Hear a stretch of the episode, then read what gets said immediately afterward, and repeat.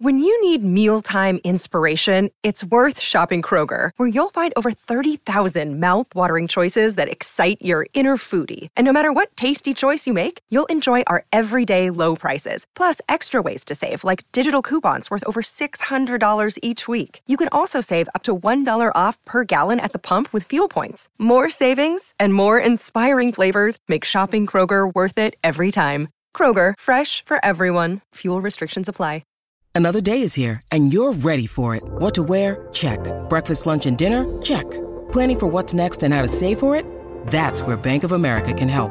For your financial to-dos, Bank of America has experts ready to help get you closer to your goals. Get started at one of our local financial centers or 24-7 in our mobile banking app. Find a location near you at bankofamerica.com slash talk to us. What would you like the power to do? Mobile banking requires downloading the app and is only available for select devices. Message and data rates may apply. Bank of America and a member FDIC.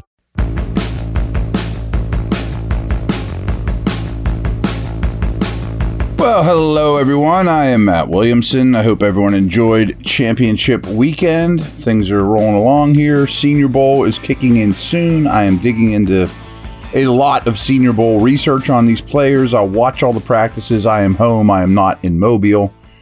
But um, you know, we have two weeks here until the Super Bowl. Big time, obviously, for the Steelers in terms of well, we're seeing across the league a lot of coordinator hires maybe Washington now, you know, gets their head coach with, you know, the, the Lions being uh, eliminated yesterday. But wanted to talk about start the show. Uh, the Steelers apparently interviewed Arthur Smith over the weekend, former head coach of the Falcons. And he came to the Falcons via the Titans in the Tannehill, Henry, AJ Brown era. And I know a lot of people, especially guys that play fantasy football, didn't like hearing this about Arthur Smith. You know, I had Bijan Robinson all year and Kyle Pitts, and he doesn't use his best guys enough. That's a valid criticism. I mean, it absolutely is. They used three picks in the top 10 on Bijan Robinson, Kyle Pitts, and Drake London, and underutilized them, to say the least. Not London as much. And frankly, I think Pitts played injured all year, but the Robinson usage is a little befuddling to say the least. And frankly, if you're the owner of the Falcons and you're going to use picks on skill guys like that, they need to be featured dudes that get a ton of touches, and that wasn't the case with the Falcons. However, that aside, and it's a big thing, don't get me wrong. I think he's a good coordinator. I don't think he's a great head coach, but he was exceptional with the Titans. Again, they traded for Tannehill from the Dolphins for like a fifth round pick when Tannehill looked washed and won a lot of games with him. And it was a Derrick Henry led offense.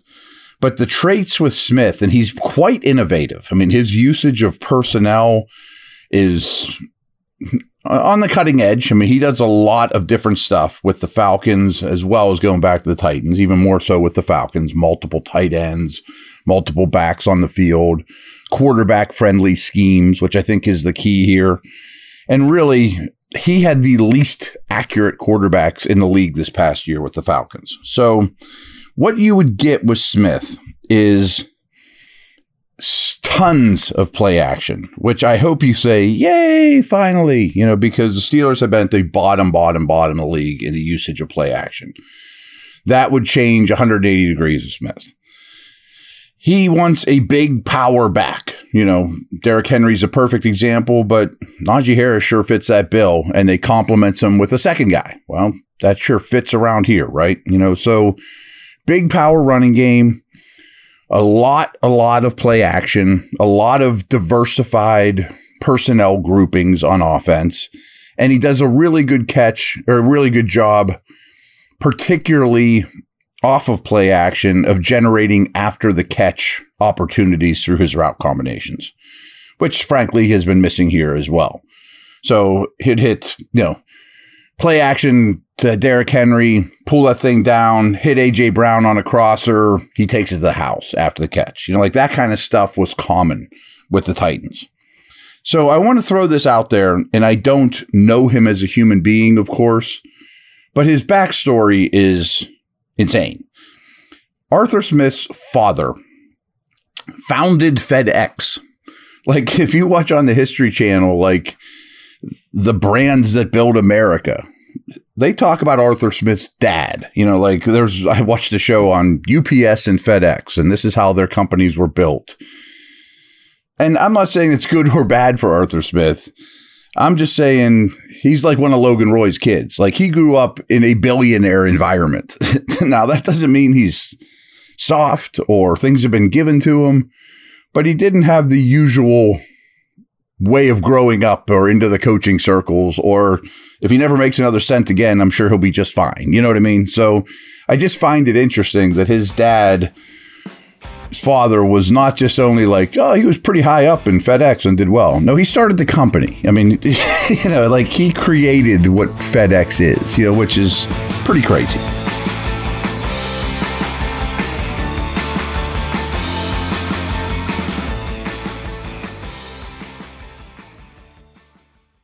So, folks, with the NFL playoffs here and the NBA season in full swing, Bet Online has you covered with all the up to the second odds, news, and scores. With additional odds, lines, trends, and information on both desktop and mobile, you can access the world's best wagering information anytime. Head there today and get into the action and see all the updated odds. Remember to use our promo code BLEAV, B L E A V, all one word, all caps, to receive your 50% welcome bonus on your first deposit. Bet Online, where where the game starts.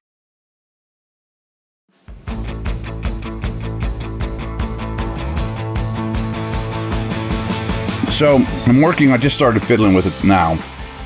My article for this week is going to be what can the Steelers learn and take away from the four offenses that were playing over the weekend? Know, Ravens, Lions, Niners, Chiefs. Some of the most innovative offenses out there. So keep an eye on that. You'll probably get that tomorrow at this point. We'll talk about it throughout the week as well. But just some takeaways from those games. First of all, it's great to have Patrick Mahomes. And I really did think the Ravens were a little tight, were a little pressed in that game, playing fast. When the Chiefs walked down the field and scored immediately, I thought the Ravens got out of their comfort zone way too quickly don't love seeing that. Um, you know, they they had four first half runs to a running back when the game was close. And they were all like in short yardage situations.